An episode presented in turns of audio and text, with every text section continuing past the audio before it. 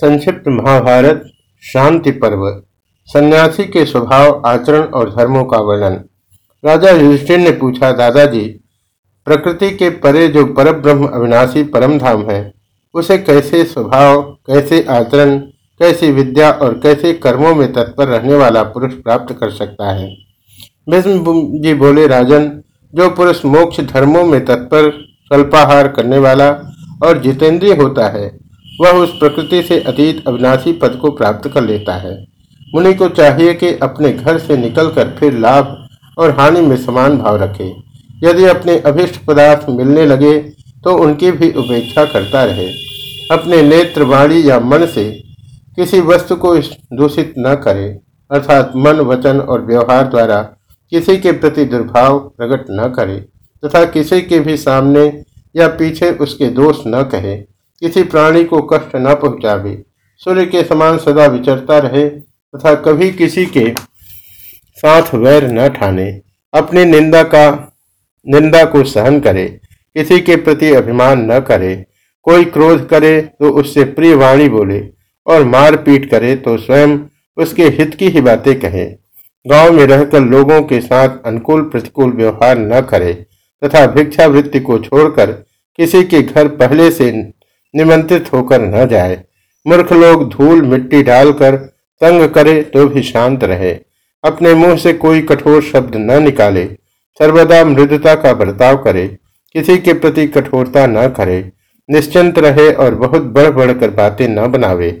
जब पाकशाला से धुआं निकलना बंद हो जाए, मूसल अलग रख दिया जाए, चूल्हे की आग ठंडी पड़ जाए, सब लोग भोजन कर चुके और परोसना भी बंद हो जाए, उस समय यति को भिक्षा मांगना चाहिए।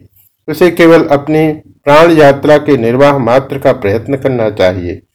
भरपेट भोजन मिल जाए इसकी भी परवाह न करे। यदि न मिले तो दुखी न हो और मिल जाए तो प्रसन्नता न माने। इन तुच्छ लौकिक लाभों की इच्छा न करे।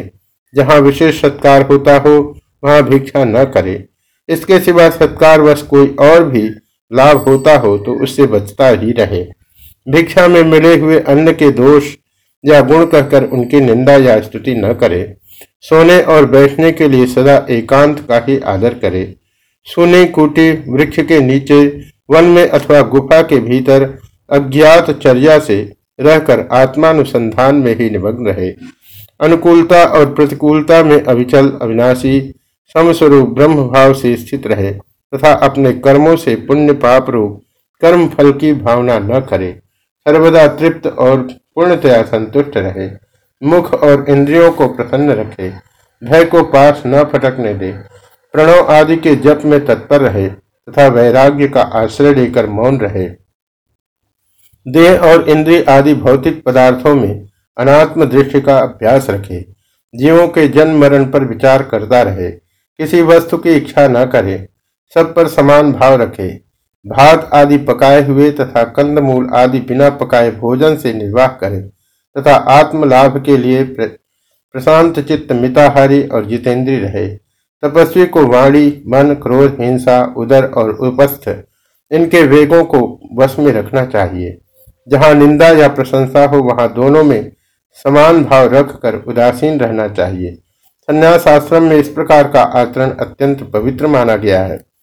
सन्यासी को उदार चित्त, सब प्रकार जितेंद्रिय, सब ओर से असंग, सौम्य, अनिकेत और समाहित चित्त होना चाहिए।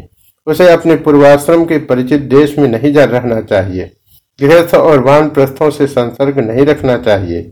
अपनी रुचि को बिना प्रकट किए जो वस्तु मिले उसी को पाने की इच्छा रखनी चाहिए तथा अभिष्ट वस्तु के मिलने पर प्रसन्न नहीं होना चाहिए। यह संन्यास आश्रम ज्ञानियों के लिए तो मोक्ष स्वरूप है, किंतु अज्ञानियों के लिए श्रम रूप ही है।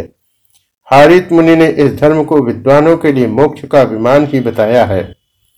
जो पुरुष सबको अभयदान करके घर से निकल जाता है उसे तेजोमय लोकों की प्राप्ति होती है तथा वह अजर अमर हो जाता है।